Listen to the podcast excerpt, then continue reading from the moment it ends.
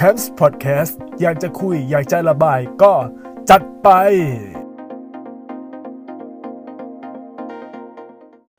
สวัสดีท่านผู้ฟังทุกท่านที่กำลังรับฟังพอดแคสต์ของ c a m p s นะครับ ในพอดแคสต์ตอนนี้จะไม่ใช่พอดแคสต์ที่พูดคุยเกี่ยวกับเรื่องเกมนะครับ เนื่องจากว่าเรื่องเกมในตอนนี้เนี่ยมันไม่มีอะไรน่าสนใจมากนะครับ พวกเกมใหม่ ๆ หรือพวกการเปิดตัวเกมอะไรตอนนี้คือเงียบ เงียบเลยแล้วก็พวกกระแสอะไรต่างๆ ก็ตอนนี้มันหมดแล้วนะครับ ล่าสุดที่ผมทำก็เกี่ยวกับเรื่องของ Call of Duty แล้วก็เรื่องพวกยอดจอง Xbox หรือว่ายอดซื้อ Xbox เนี่ยนำหน้าไปมากกว่า PlayStation อะไรอย่างเงี้ยนะครับ อันนั้นก็เป็นแฟกต์หนึ่งแต่ว่าถ้าผมหาพวกข่าวเกี่ยวกับวงการเกมเจอเมื่อไหร่เดี๋ยวผมก็จะมานำเสนออีกทีหนึ่งนะครับ แต่ว่าในตอนนี้ครับเรามาคุยเกี่ยวกับเรื่องของประสบการณ์การใช้งาน รถไฟฟ้าดีกว่านะครับ โดยรถไฟฟ้าที่ผมจะพูดถึงในตอนแรกเลย คงไม่พ้นกับ BTS นะครับ ซึ่ง BTS เนี่ยเป็นรถไฟฟ้าที่อยู่คู่บุญกับคนไทยมานานมาก ๆนะครับ น่าจะประมาณโอ้โหหลายปีแล้วนะ 20 กว่าปีนะครับ ก็จำได้เลย เปิดช่วงปี 1999 ปีนี้ปี 2021 นะครับ ก็ใช้เวลามีคืออายุ 22 ปีแล้วนะครับ เรื่องของอะไรต่างๆ ไม่ว่าจะเครือข่ายหรือการเดินรถ หรือพวกเส้นทางอะไรใหม่ๆ ทาง BTS ก็พยายามอัปเดตต่อไปเรื่อยๆนะครับ แต่ว่าสาเหตุที่ผมมาชวนคุยเกี่ยวกับพอดแคสต์ตอนพวกทัวร์รถไฟฟ้าหรือแบบมานั่งพูดคุยเกี่ยวกับรถไฟฟ้าเนี่ยเพราะว่าในช่วงที่โควิดระบาดแบบนี้เนี่ย ตัวผมก็ไม่ได้นั่งรถไฟฟ้าเลยนะครับ แต่ว่าพอผมเปิดดูอัลบั้มเก่าๆที่เคยถ่ายอะไรอย่างเงี้ยแล้วก็ไปดินเนอร์ไปแบบไปเดทกับแฟนเก่าอะไรอย่างเงี้ยก็รู้สึกว่าเฮ้ยชีวิตในตอนนั้นเนี่ย เราใช้รถไฟฟ้าตลอดเลยนี่หว่า แล้วก็มีความคิด เออ อยากพูด อารมณ์เหมือนเราเล่าถึงเกมที่เราเคยเล่นนะครับ แต่นี้เราจะมาพูดถึงข้อดีข้อเสียนะข้อดีของรถไฟฟ้า BTS นะที่ผมใช้มา เป็นรถไฟฟ้าที่สามารถมองเห็นทัศนียภาพใจกลางเมืองได้ ในมุมที่เราไม่เคยเห็นนะครับ มุมที่เราไม่เคยเห็นเลยคือ มุมมุมบนของอะไรอะมุมบนของสวนสาธารณะที่ชื่อว่าสวนลุมนะครับ แล้วก็ผมเห็นโอ้โหทัศนียภาพของสวนลุม ผมรู้สึกโอ้โหเหมือนเราหลุดอีกโลกหนึ่งนะครับ คืองี้ ถ้าสายสุขุมวิทเนี่ยพวกสายสีเขียวก็จะวิ่งจากอุดมสุขหรือจากแวริ่งอะไปตรงหมอชิดใช่ไหมแล้วก็ในช่วงสุขุมวิทเนี่ยตึกรอบข้างก็จะบังบังหมดเลยนะครับ เรามองไม่เห็นเหมือนเราอยู่ด้านในในแบบในโซนในเหมือนจะเรียกไงดีอะเหมือนเข้าไปในโลกของสุขุมวิทนะครับ แต่ว่าพอออกมาจากโลกของสุขุมวิทออกมาแบบโดยขึ้นรถไฟฟ้าแบบ เส้นสีม่วงนะครับของ BTS นะ มันไม่ใช่สายสีม่วงนะ ต้องเรียกว่าเส้นที่แบบว่าสีม่วงเส้นสีลมอะครับ พอใกล้ๆจะถึงสารแดงนะ ผมเห็นมองย้อนไป โอ้โห สวย เฮ้ย แล้วมันตัดกับตรงก้อนเมฆกับท้องฟ้าแล้ว โอ้โห มันคืออีกมุมหนึ่งที่มันสวยในในกรุงเทพอะโอเค ถึงแม้ว่ากรุงเทพมันจะพังๆ หรือว่า มันเดี๋ยวดีเดี๋ยวไม่ดีอะไรเงี้ยแต่ว่าในบางจุดของกรุงเทพมันก็โอเคในแบบสไตล์ของมันนะครับ อันนี้คือข้อดีข้อแรกนะ ข้อดีที่สองคือ เราสามารถไปใจการเมืองได้ โดยที่ไม่ต้องกังวลเรื่องรถติดนะครับ เพราะว่า BTS นะ สามารถทำให้เราไปสยามได้ ไปเจริญกรุงได้ แล้วก็ไปหมอชิด เอาง่ายๆคือ ถ้าอยากจะเดินทางกลับไปต่างจังหวัดคุณคุณต้องพึ่ง BTS นะ อันนี้สำหรับผมมันจะเป็นอย่างนี้นะครับ เนื่องจากว่าตัวผมอยู่บ้านแถวแถวบางนาแล้วก็มีรถไฟฟ้า BTS ก็มาเรื่อยๆ อันนี้คือข้อดีอย่างที่สอง มันย่นระยะเวลาได้พอสมควรนะครับ แต่ว่าข้อดีอะมันมีแค่นี้จริง ๆ ครับ เพราะว่านอกนั้นเดี๋ยวเราจะมาเล่าเกี่ยวกับข้อเสีย ข้อเสียที่ผมเจอมาเกี่ยวกับ BTS ซึ่งอันนี้เป็นกึ่งกึ่งรีวิวแล้วก็แอบบ่นนิดนึงนะครับ เพราะว่าพอดแคสต์เนี่ยผมตั้งใจว่าจะเป็นแพลตฟอร์มหรือเป็น content ที่เน้นพูดคุยเชิงอารมณ์ เชิงอะไรที่มันไม่ใช่แบบ โอ้โห สาระจ๋าเกินไปอะครับ เพราะบางทีเราสาระเกินไปมันก็มันเราไม่รู้มุมมองของเราไงว่า เราอะพบเจออะไรยังไงนะครับ ผมก็จะใส่อะไรอย่างนี้มากขึ้นเรื่อยๆแล้วแน่นอนครับว่าบางคนอาจจะไม่ชอบนะแต่ว่าอยากให้ฟังตรงนี้นิดหนึ่งอยากให้ฟังเรื่องของประสบการณ์ หรือว่าเหมือนเป็น voice voice ของคนใช้งานจริง ๆ ของ BDS นะครับ ผมใช้งาน BDS เอาแบบตรงๆเลยนะ ใช้แบบจริงจังก็ช่วงตอนมหาลัยครับ เพราะว่าตอนเรียนที่ไม่ได้ใช้ เพราะว่า ตัวผมอะเรียนอยู่ที่โรงเรียนแถวๆสมุทรปราการ แล้วผมเดินทางไปโรงเรียนเนี่ยขึ้นรถเมย์แค่นั้นเองครับ อันนี้คือพูดถึงตอนวัยเรียนนะ ถ้าเป็นคนอื่นอาจจะไปสยามขึ้น BTS แต่ว่าผมมาใช้จริง ๆ คือช่วงมหาวิทยาลัยตรงนึงนะอ๋อขออภัยด้วยนะครับ ช่วงมหาวิทยาลัยผมใช้จริง ๆ เดี๋ยวผมจะไล่สิ่งที่ อยากจะบ่นตั้งแต่ก่อนที่จะเข้าระบบจนถึงตอนเข้าระบบกันแล้วกันนะครับ ด้วยตัวผมที่เป็นคนอยู่ฝั่งบางนาผมก็ขึ้น BTS แต่ว่าคือตัวอยู่บางนาก็จริงแต่ว่าเป็นบางนาแบบแถวแถวอุดมสุขอะครับ ผมขึ้น BTS อุดมสุขไป มีอยู่วันหนึ่งอยู่ๆไอ้บันไดเลื่อนอะเสีย เหนื่อยเลยครับ แล้วพอบันไดเลื่อนเสีย ไม่มีการแจ้งว่า โอ้วันนี้จะเสีย จริง ๆอะมันควรที่จะไม่เสีย แต่ว่าอยู่ๆก็เสียนะครับ โอเค พอเสียเสร็จใช่ไหมเราก็ต้องเดินขึ้นไป ซึ่งมันเหนื่อย แล้วตรงแถวนั้นอากาศก็ไม่ได้ถ่ายเทด้วยตรงฝั่งอุดมสุขเนี่ย ตรงแถวแถวตรงสถานีอุดมสุข ไม่ใช่อุดมสุขนะ สถานีอุดมสุข มันโอ้โหอะไรก็ไม่รู้นะครับ โอเค พอเป็นอย่างนี้เข้า พอขึ้นไปเสร็จเราก็จะเจอที่หยอดเหรียญที่หยอดเหรียญทำไมยังมีที่เสียบไอ้แบงค์แคมเครื่องเดียวอะ MRT นี่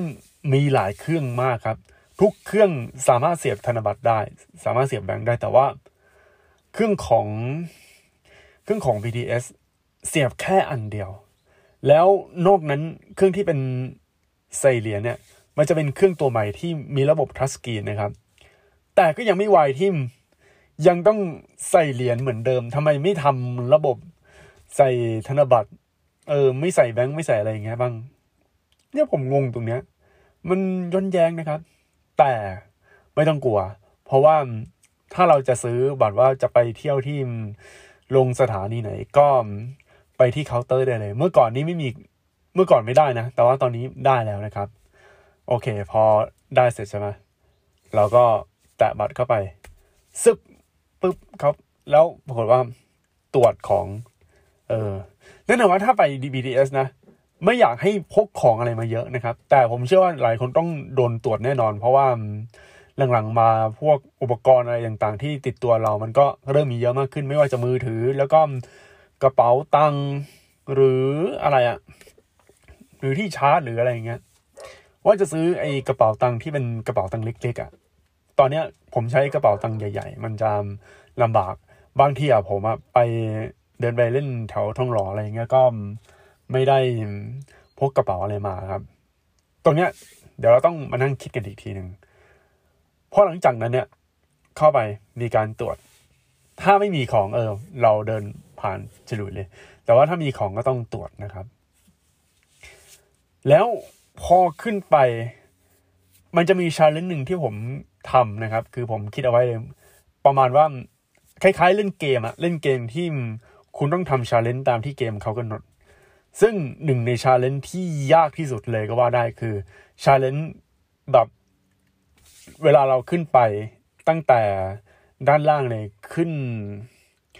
ขึ้นบันไดเลื่อน เข้าระบบจนถึงเข้า เข้ารถไฟอะ่ะ ต้องห้ามได้ยินเสียงประกาศเสียงตามสาย เป็นอะไรที่ยากที่สุด แต่เคยทำได้แค่ครั้งเดียวเท่านั้นนะครับ แล้วพอแบบเข้ารถ โอ้โห ผู้โดยสารโปรดทราบทันทีถ้าใครอยู่ตรงจุดนี้แล้วก็ทำได้นะ นี่คือชาเลนจ์ที่โอ้โห the best นะครับ แต่เอาจริง ๆ นะ ถ้าทำได้จริง ๆ ต้องทำตอนช่วงเช้าครับ เพราะว่าไอเสียงตามสายของ BTS ผมพูดตรงเล่เนี่ย มันซ้ำๆวนไปวนมามันเหมือนเดิม ผู้โดยสารโบทราบอะไรอย่างเงี้ยเยอะนะครับ โดยปกติเนี่ยไอ้พวกเสียงตามสายมันจะต้องมีเสียงสัญญาณก่อน ถ้าเป็นของ Central นะครับ Central ก็จะมีเสียงเงี้ยตึงดึงดึงดึงแล้วก็อะไรประมาณเนี้ยแต่ว่า ของ BTS ไม่มีเสียงสัญญาณเตือนโคร่งมาเลยเสียงตามสาย แล้วมันก็คำเดิมๆ ไม่มีการพูดแบบพูดแบบไลฟ์นะ ก็เอาไอเสียงพูดเดิมๆ ที่อัดมาแล้ว แล้วก็พูดวนไปวนมาผู้โดยสารโปรดทราบห้ามรับประทานอาหารอะไรเงี้ยแล้วก็ผู้โดยสารโปรดทราบตอนนี้คือคือผมก็จำไม่ได้แล้วว่าตอนนี้เขาพูดว่าอะไรบ้างตอนที่อยู่ตรงชานชาลานะครับ แล้วพอเข้าในรถ รถไฟฟ้า BTS ก็โอ้โห เจอบ่อยเออพังพังที่มันมีมันมีเสลติดคอไงไม่รู้ว่าเออช่างมันเถอะพอเข้าไปเสร็จปุ๊บผู้โดยสารโปรดทราบ ห้ามรับประทานอาหาร บนรถไฟฟ้า BTS ขอบคุณค่ะ attention อะไรก็ของมันก็ไม่รู้อะตอนแรกอะมันดังครั้งแรกที่อุดมสุขใช่ไหมและอีกคำเตือนเนี้ย มันไปดังอีกทีหนึ่งตรงอ่อนนุชแล้วก็ไปดังอีกทีหนึ่งตอนทองหล่อ ไปดังอีกทีหนึ่งตอนอโศก สยามแป๊บนะมันดังแบบดังแบบคือบางทีอะไม่ต้องเตือนก็ได้ครับ เพียงแค่มีไอ้ป้ายเนี่ยมันก็ ประชาชนเขารู้แล้วครับ ผู้โดยสารเขารู้แล้วครับ ไม่ต้องมาเตือน เยอะ คือสิ่งที่คุณควรเตือนเลยนะ เอาแค่อย่างเดียว รถไฟฟ้าขบวนเนี้ยกำลังจะเข้าในสถานีที่จะต้องเปิดไอเปิดประตูที่มันไม่ค่อยเปิดอะฝั่งที่ไม่ค่อยได้เปิด ถ้าเป็นของ MRT จะเป็นด้านซ้ายนะครับ แต่ว่าถ้าเป็นของ BTS จะเป็นด้านขวา จ้งแค่นี้ก็พอครับ ไม่ต้องโอ้โห มาเตือนผู้โดยสารคือย้ำคิดย้ำทำทุกครั้ง คือคือผมพูดตรงนี้เลยคือมันแบบเกินไปหรือเปล่าอะแล้วบางทีนะ BDS เนี่ย รู้ๆอยู่ว่าเป็นของเอกชนใช่ไหมส่วนใหญ่แบบถือหุ้นโดยเอกชน ดังนั้นโฆษณาก็จะมีไว้ แล้วบางทีโฆษณาบางอันมันก็สนุกดีเออ เราก็ดูเพลินๆไปนะครับ เพราะว่าโอ้โห ผมยอมยอมรับเลย BTS นี่เต็มไปด้วยโฆษณาเต็มไปหมดเลย ตรงนี้ก็โฆษณาตรงนั้นก็โฆษณาตรงนู้นก็โฆษณาทั้งโฆษณาแบบโฆษณาทั่วไปคือเป็นภาพแบบนิ่งๆ แล้วก็โฆษณาเคลื่อนไหว แล้วโฆษณาตรงตรงรถ BTS โฆษณาตรงประตู BTS แล้วโฆษณาตรงขอบ BTS โอ้โหแบบ แล้วโฆษณาตรงไอ้โปสเตอร์ตรงเอาง่ายๆคือ คุณหันมองรอบ 360 องศา คุณก็จะเจอแต่โฆษณาของ BTS ถือว่าเป็น จะเรียกไงดีอะคือใช้ให้คุ้มเลยอะเอาเอาให้เต็มที่นะครับ ผมเห็นแล้วแบบโอ้โห เอาขนาดนี้เลยนะแบบ โอ้โห โฆษณา ไม่ต่างจากพวก เว็บเถื่อนที่แบบว่าอะไรเถื่อนเนี่ยพวกนี้เนี่ยแล้วจะมีพวกเว็บการพนัน แล้วแบบโอ้โห โฆษณามันต่อเยอะอะไรเงี้ยนะอารมณ์จะคล้ายๆกันเลยใน BTS เนี่ย แต่บังเอิญมันมีบางอันเนี่ย โฆษณามันน่าดู เออ เราก็ดูดูเพลินๆไป แล้วปรากฏว่าผู้โดยสารโปรดทราบ ห้ามรับประทานอาหารบนรถไฟฟ้า BTS คือพอได้ยินเสร็จ นั่งเกาหัวเลย อะไรของคุณครับเนี่ย ดังนั้นมันเลยมี policy ของโฆษณาของ BTS คือ มันจะต้องมีซับข้างล่าง เพราะว่าไอ้คำเตือนนี่แหละ ไอ้คำเตือนมันกลบ ไอ้พวกแบบเสียงตามสายมันกลบ อย่างเช่น โฆษณาแบบเกี่ยวกับคอนโด อุ้ยคอนโดสวยแบบ โอ้ยเพลงเพลงเพราะอะไรใช่ไหมเออเราก็ฟังเพลงแบบเพลงมันแบบเออมันเข้ากับบรรยากาศดี แล้วก็พอเพลงฟังแบบเขากำลังดีนะ ผู้โดยสารโปรดทราบ รถไฟฟ้าขบวนนี้ จะให้บริการไปถึงสถานีอะไรก็ว่ากันไปแบบ ตื่นเลยนะ ตื่นจากผวังเลย คือแบบ คือคุณไม่ต้องไปเตือนอะไรขนาดนั้นก็ได้ เฮ้อย้ำคิดย้ำทำคือเลยเป็นการเป็นเรื่องที่น่ารำคาญของเวลาใช้ BTS นะครับ นอกจากรำคาญเสียงตามสาย โอเค โฆษณาผมมองว่ายังไม่เท่าไหร่นะครับ เพราะว่าหลังๆมาเนี่ย คือจริง ๆ อะ เออ ลืมนึกไปเลย คือตอนนี้ BTS มันมีรายการของตัวเองแล้วนะครับ เป็นรายการที่ทาง BTS เขาทำก็จะ แทรกกับโฆษณา เมื่อก่อนมีโฆษณาอย่างเดียวเลย แต่ว่าตอนนี้เริ่มมีพวก content เป็นของตัวเองแล้ว แล้วอารมณ์คล้ายๆ แบบเราดูคลิป YouTube อะแล้วแบบพาไปกินที่นู่นที่นี่ที่นั่นอะก็สุดท้ายก็มีมันก็มีการ tie-in เหมือนเดิมแล้วคือมีคนทำ content ลงในตรงเนี้ยนะครับ ก็พวกรายการไอทีบ้างรายการบล็อกเกอร์แบบ food blogger แบบพาไปกินอะไรเงี้ยเนี่ยไอตรงเนี้ยผมดูแล้ว เออมันเพลินดีนะครับ มันเพลินดีแต่ว่าสาวท่านกำลังดูเยอะผู้โดยสารโปรดทราบ รถไฟฟ้าขบวนนี้ จะให้บริการถึงสถานี มหาวิทยาลัยเกษตรศาสตร์อะไรอย่างเงี้ยโอ้โห คุณครับ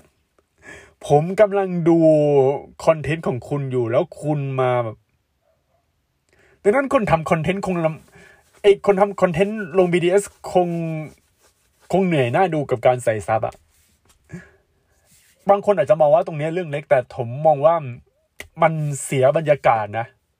บางทีอะเราก็ไม่ได้อยากจะดูไอคอนเทนต์อะไรใน Facebook มากนะครับ เพราะ Facebook เนี่ยบางทีผมก็เริ่มเบื่อแล้ว ก็อยากจะดูคอนเทนต์อื่นๆบ้างว่าเออตอนนี้โลกเป็นตอนนี้ไปถึงไหนแล้วนะครับ ก็เจอ BTS ก็ไป โอเค หลังจากนั้นนะครับ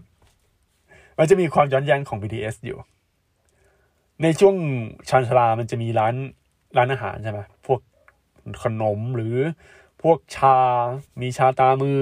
มีโอชายา โอชายาก็คือ เป็นร้านร้านดื่มไอ้เขาเรียกว่าร้านดื่มชา เออ พวกชานมไข่มุกโอ้ยผมพูดถึงโอชายานี่คือ คือฟีลลิ่งตอนนี้มันเหมือนนอสตาเชียแล้วนะจริง ๆ เหมือนลำลึกถึง โอ้โห ครั้งหนึ่งเคยอย่างเงี้ย เพราะตัวผมอะอยู่ที่ต่างจังหวัดนาน โอ้โห หลายเดือนแล้ว อยากกลับกรุงเทพมาก อยากกลับ แต่ว่ามันกลับไม่ได้ไงเพราะว่าติดโควิดด้วย แล้วก็ไออีเวนต์มันไม่มีไม่มีให้จัดคือคือจะกลับไปทำไม ไอสถานที่ไปก็อะมีโควิดอีก แล้วก็ไม่มีคนนะครับ เลยถ้าไปอะมันก็เสียเสียเวลาเปล่า แล้วก็ตอนนี้ไปไม่ได้ด้วย เพราะว่ามีเรื่องของล็อกดาวน์ด้วย แต่ว่าเวลาพูดถึงประสบการณ์อะไรต่างๆเนี่ยผมชวนนึกถึงชีวิตที่เคยอยู่ในกรุงเทพชีวิตที่รู้ ที่ตอนนั้นเราคิดว่าเป็นชีวิตที่ดีอะ มันเป็นชีวิตโอเค ในตอนนี้อาจจะมองไม่ได้ดีอะไรขนาดนั้น แต่ว่าชีวิตในมันมันก็มีเสน่ห์ในแบบที่เราชอบอะ อารมณ์จะประมาณเนี้ยอารมณ์เหมือนคนที่เป็นพนักงานทั่วไปที่เพิ่งเพิ่งได้งานมาพวก first jobber แล้วก็สนุกกับการกินอาหารหลังจากทำงานจบอะไรอย่างเงี้ย เออ feeling เป็นแบบนั้น คือความสุขเป็นแบบนั้นเลย แต่ว่าที่ผมจะสื่อคือ จริง ๆอะ่ะ อาหารขายของอะไรพวกนี้ตาม BTS นะ มันจะมี มันจะมีป้ายคำเตือนนะครับ ว่าห้ามรับประทานอาหารบนรถไฟฟ้า BTS คำถามคือ แล้วคุณจะขายข้างบน BTS ทำไมแล้วห้าม นี่คือความย้อนแย้งของ BTS นะ แอบงงนิดนึงคือให้ขายของแต่ว่าห้ามรับประทาน แต่ก็ โอเคว่าเขาไม่ได้นะ เพราะว่ามันคือมันก็อารมณ์เหมือน อารมณ์เหมือนเกสโนวาที่ร้านขายชานมที่ดื่มชานมไม่ได้อะไรอย่างเงี้ยอารมณ์แบบมันค่อนข้างเกสโนวาพอสมควรนะ มีความย้อนแย้งอะไรอย่างเงี้ยโอเค พอเป็นอย่างเงี้ยนะครับถามว่าที่อื่นเป็นอย่างเงี้ยไหมก็เป็นเป็นนะครับ แต่ก็ไม่ชินสักทีนะหลังจากที่เราลงจาก BTS ไปเราก็เสียบนะครับ ไอช่วงแรกนะ ผมพูดตรงนี้แล้วหลังๆมาไม่เป็นละ สมัยก่อนเนี่ยผมจำได้เลยตอนที่บัตรของ BTS ยังใช้ระบบบัตรแม่เหล็กอยู่อะมันไม่ใช่บัตรสมัยนี้ บัตรสมัยนี้มันจะตอนแรกเขาแตะตอนที่สองก็เสียบ แต่บัตรสมัยก่อนคือเสียบเสียบทั้งหมด มันจะมีเสียบแบบว่าเราเสียบเข้าไป แล้วมันเสียบไม่ได้แล้วมันจะขึ้นแบบว่ากุณาเสียบใหม่หรือว่าเสียบผิดด้านอะไรอย่างเงี้ยแล้วไอความรู้สึกที่เราเสียบแล้วพอเสียบผิดด้านเนี่ย มันจะเหมือนไฟดูดแบบวุบวุบวุบเลยอะใครเคยเป็นอย่างนี้ไหมประมาณมันจะมีแรงฟอสที่ วูบแบบพยายามแบบไม่ดูดอะไม่ไม่ไม่ดูดไม่ดูด แล้วพอเข้าเสร็จปุ๊บอยู่ๆเขาแบบฟึบเลย ไอตอนนั้นอะแบบเสียแล้วคือไม่รู้มันใช้มันมันใช้ระบบอะไรนะครับ ไอตรงนี้นะ แล้วก็เรื่องเรื่องก่อนจะออกจากระบบของ BTS นะครับ คือประตูหนีบเคยโดนประตูหนีบมาครั้งหนึ่งนะครับ แต่หลังมาเนี่ยเริ่มรู้ทริคแล้วว่า วิธีป้องกันประตูหนีบต้องทำยังไง ก็คือเอาของเนี่ย อย่าอย่าแบบว่าวางนำหน้าอะไรอย่างงี้นะครับ ให้สะพายกระเป๋าหรือว่าของที่วางห้อยเงี้ย ให้เดินขึ้นไปนะครับ อันนี้คือเป็น policy หลักละหลังๆมาไม่ค่อยโดนนะครับ ดังนั้นไม่ต้องกลัวเรื่องแบบเดี๋ยวพอหมดเวลาแล้วก็ฟึบเลยนะครับ เพราะมันมีตัวเซ็นเซอร์อยู่แต่ว่าไอตอนนั้นอะ มันมันเหมือนเซ็นเซอร์เสียงไงไม่รู้นะอยู่ๆแบบโดนหนีบตรงหว่างขาทันทีโอ้โหโคตรเจ็บอะไอ้อย่างนี้ต้องระวังนะครับ เรื่องของชีวิตของ BTS เพราะว่า BTS เนี่ย เป็นหนึ่งใน หนึ่งในประสบการณ์ที่คนที่อยู่กรุงเทพทุกคนจะต้องเจอไม่เจอมันจะยังไงอยู่นะครับ คุณต้องผ่าน BTS มาแน่นอน แล้วเราก็มาเล่าเล่าข้อดีข้อเสียหรืออะไรต่าง ๆ นะครับ อันนี้คือฟีลลิ่งที่อยากจะคุย แล้วก็ รายละเอียดปีกย่อยที่ผมรู้สึกออยวออีกอย่างว่าคือ มันมีช่วงหนึ่งที่ปิดปรับปรุงลิฟต์นะครับ บางอันก็ปิดนานเกินไปนะ แล้วก็สถานีนะครับ สถานีในอนาคต ซึ่งเป็นสถานีสีเทานะ สถานีนั้นอะ่ะ มันมีข้อร้องเรียนเกี่ยวกับว่า พอเราเข้าไปในยูมันราคาบัตรเพิ่มขึ้น คือถ้าคุณเดินทางจากฝั่งอ่อนนุชพวกอุดมสุขอะไรพวกเนี้ย คุณจะไม่รู้สึกเลย แต่ว่าถ้าคุณเดินทางอะ สมมุติมีช่องนนทรีใช่ไหมพอช่องนนทรีแล้วจะมีไอสถานีสถานีหนึ่งผมจะไม่ได้ว่าเป็นสถานสถานีอะไรนะ คือจากช่องนนทรีไปอะไรอะพระเจ้าจักสินนะเออเขาเรียกว่าสถานี จักสินอะไรสักอย่างนั่นแหละมันมีมันจะระหว่างนั้นอะมันจะมีสถานีสีเทา ก็คือสถานียังไม่ได้สร้างนะครับ ตอนนี้กำลังสร้างอยู่นะ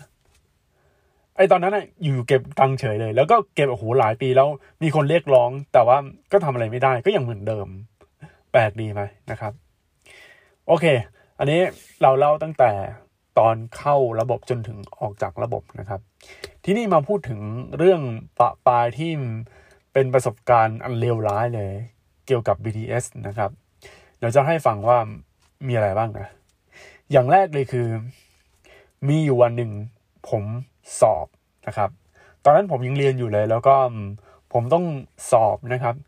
แล้วผมต้องใช้ BTS เพราะว่าผมตื่นสายนะครับ คือ บ้านผมอะอยู่แถวบางนา แล้วตัวมหาลัยที่ผมจะไปคือแถวแถวพระนคร ซึ่งไกลมากก็ต้องใช้ BTS นะครับ แต่ว่าในยุคนั้นเนี่ย BTS เนี่ย ถ้าจะขึ้นพระนครนะ ไปถึงพระนคร มันจะไปได้มากสุดแค่สนามกีฬาแห่งชาตินะครับ แล้วเราจะต้องลงไปข้างล่าง เพื่อที่จะต่อรถสาย 48 เพื่อเข้าตรงฝั่งพระนคร นี่คือการเดินทางโอ้โหโคตรลำบากเลยในสมัยนั้น แต่สมัยนี้ครับ คุณขึ้น BTS แล้วต่อด้วย MRT ไปลงตรงแถวแถวอะไรอะวังบุรพาก็ถึงแล้วนะครับ แต่สมัยก่อนโอ้โห เป็นอะไรที่แบบ what the fuck มากอะคือผมยังถามตัวเองอยู่ว่าทุกวันเนี้ยที่เดินทางไปกับอะไปสองชั่วโมงกับสองชั่วโมงอะคิดอะไรอยู่ ชีวิตแบบ slow life มากเลยอะไรอย่างเงี้ย ตอนนั้นแบบ เออ ตอนนั้นเรารู้สึกว่าเออชีวิตเรา slow life มันก็ก็โอเคอยู่แล้ว เดินทางไปกลับไปกลับอย่างเงี้ย เออ รู้สึกดีใช่ไหมแต่ว่าพอมาตอนโตเชียสโลไลฟ์ไม่ได้วะเพราะน้องผมอะเขาไม่ชอบอะไรที่มันยาวนานแบบนี้ไง แต่ว่าตอนนั้นที่ผมนั่งจิวได้เพราะว่าผมโหลดเพลงมาแล้วก็เอามาฟังแล้วฟังยาวเลย คือตอนนั้นเป็นคนที่ชอบฟังเพลงมาก ฟังเพลงระหว่างแบบเดินทาง แต่พอว่าตอนนี้โอ้ยมันไม่ได้แล้ว BTS อย่างเดียวมีเงินแล้วจะอะไรอะ BTS ดีที่สุด ถ้าอะไรที่เร็วกว่า BTS BTS ก็จะใช้แล้วอะไรประมาณเนี้ยเนี่ยคือผมคิดอย่างนี้นะ แต่ว่าในวันนั้นเนี่ยที่ผมเดินทางไปไปสอบ BTS เสีย เสียตอนช่วง rush hour คือช่วงเวลาเร่งด่วน โอ้โห ผมนี่ปรี๊ดเลยนะครับ ตอนนั้น เอาไงดีวะเราจะไปไงดีนะครับ แต่ว่าสุดท้ายก็ไปไม่ทันครับ โดนสอบซ่อมครับ แล้วต้องจ่ายตังค่าสอบด้วย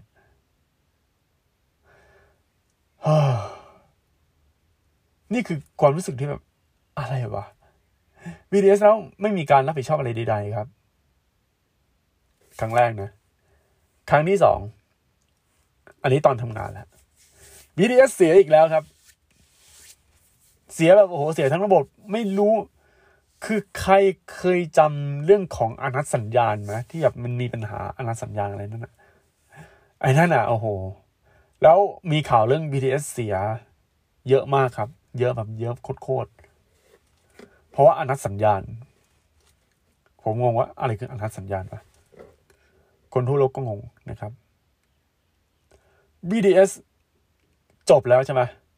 โอ้โห เสีย ผมเดินทางจากอุดมสุข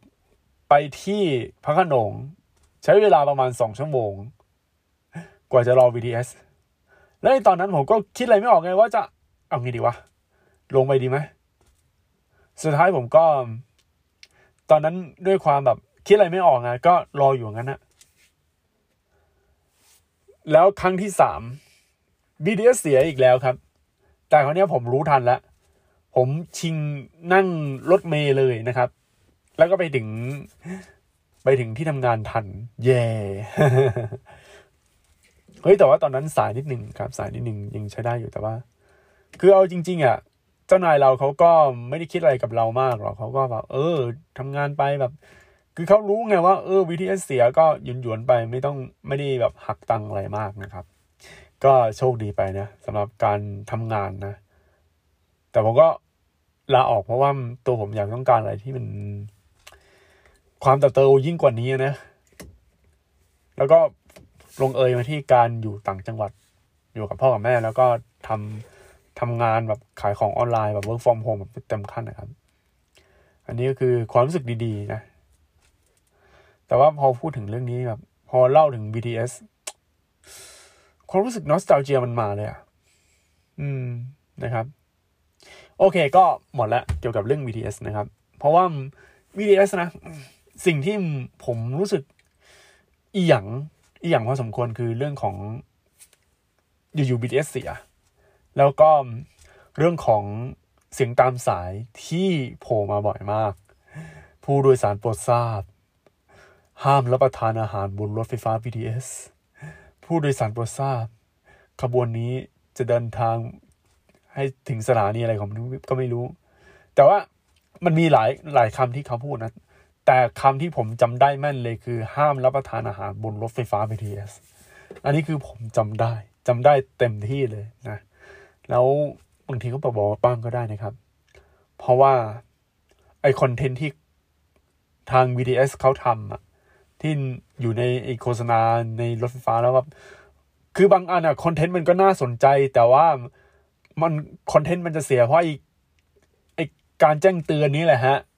พูดตามตรงเลยนะครับ โอเค เดี๋ยวไปก่อนนะครับพอดแคสต์ตอนนี้ สวัสดีครับ c a m p s Podcast อยากจะคุยอยากจะระบายก็จัดไป